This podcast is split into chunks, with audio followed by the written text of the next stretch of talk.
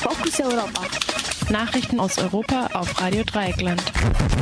Für den heutigen Mittwoch, den 22. November 2017 um 9.30 Uhr mit dem Überblick.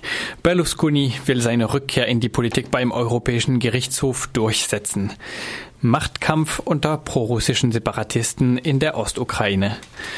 Erdogans Eingreifen lässt Kurs der türkischen Lira weiter einbrechen und Björn Höcke bekommt eigenes Holocaust-Mahnmal.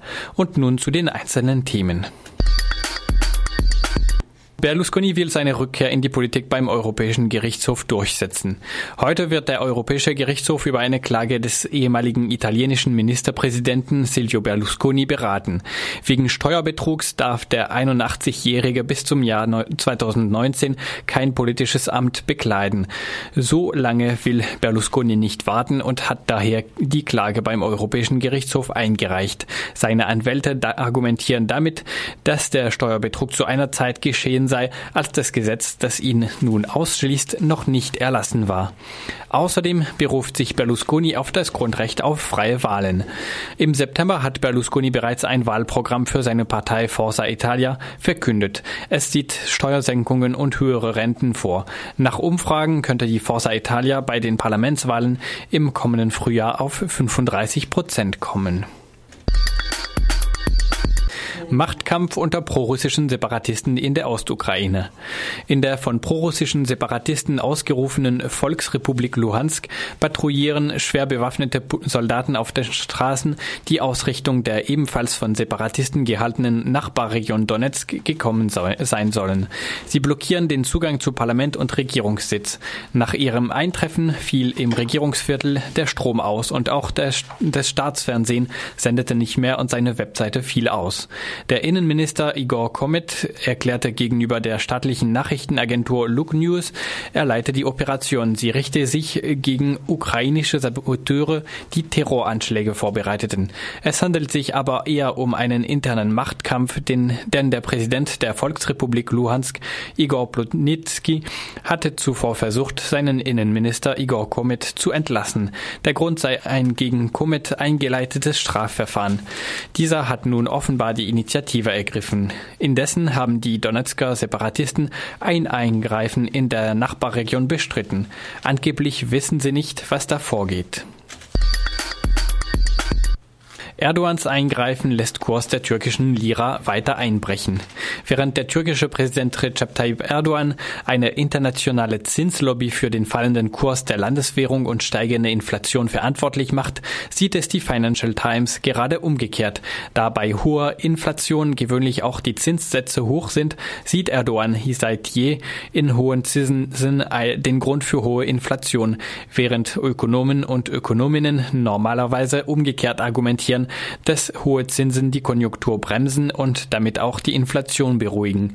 Doch Erdogan schaut vor allem auf hohes Wirtschaftswachstum. Außerdem kann man ihm unterstellen, dass er auch aus religiösen Gründen gegen Zinsen eingestellt ist.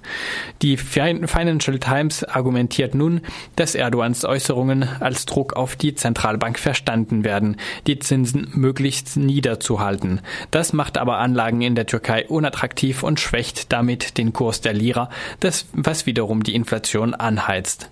Für den Wertverlust der Lira gibt es aber noch weitere Gründe, die aber nicht weniger mit Politik zu tun haben. Der seit Wochen ungelöste Visastreit zwischen Washington und Ankara verunsichert Investoren. Beide Länder stellen den Bürgerinnen des jeweils anderen Landes keine Visa mehr aus. Ausgenommen sind nur Einwanderungsvisa. Der Grund ist die Inhaftierung zweier türkischer Mitarbeiter des US-Konsulats in Istanbul. Sie werden beschuldigt, in den gescheiterten Putschversuch am 15. Juli 2016 verwickelt gewesen zu sein.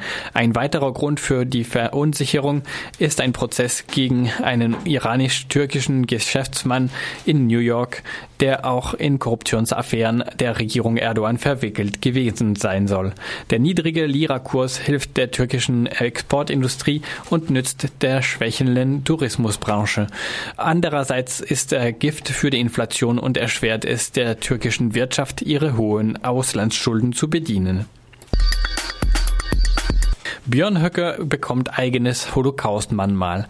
Künstlerinnen vom Zentrum für politische Schönheit haben dem AfD-Politiker Björn Höcke in aller Stille sein eigenes Denkmal der Schande, wie Höcke das Denkmal für die ermordeten Juden Europas in Berlin tituliert hat, geschenkt. Es besteht aus 24 Stelen, die exakt den 2711 symbolischen Sarkophagen in Berlin entsprechen sollen. Die Künstlerinnen haben darauf geachtet, dass Björn Höcke sein Denkmal man von allen Fenstern seines Hauses in dem Dorf Bornhagen gut sehen kann. Der Zwischenraum soll unverbaubar sein. Ob Höcke auch der für heute geplanten Enthüllung des Denkmals beiwohnen will, ist nicht bekannt. Höcke hatte nicht nur im Anschluss an einen Ausdruck von Martin Walser von einem Denkmal der Schande gesprochen, sondern auch eine Umkehr der Geschichtsbetrachtung in Deutschland um 180 Grad gefordert. Der ehemalige Geschichtslehrer ist Vorsitzender der AfD Landtagsfraktion in Thüringen. Der führende AfD-Politiker Alexander Gauland hat Höcke einmal als die Seele der AfD bezeichnet.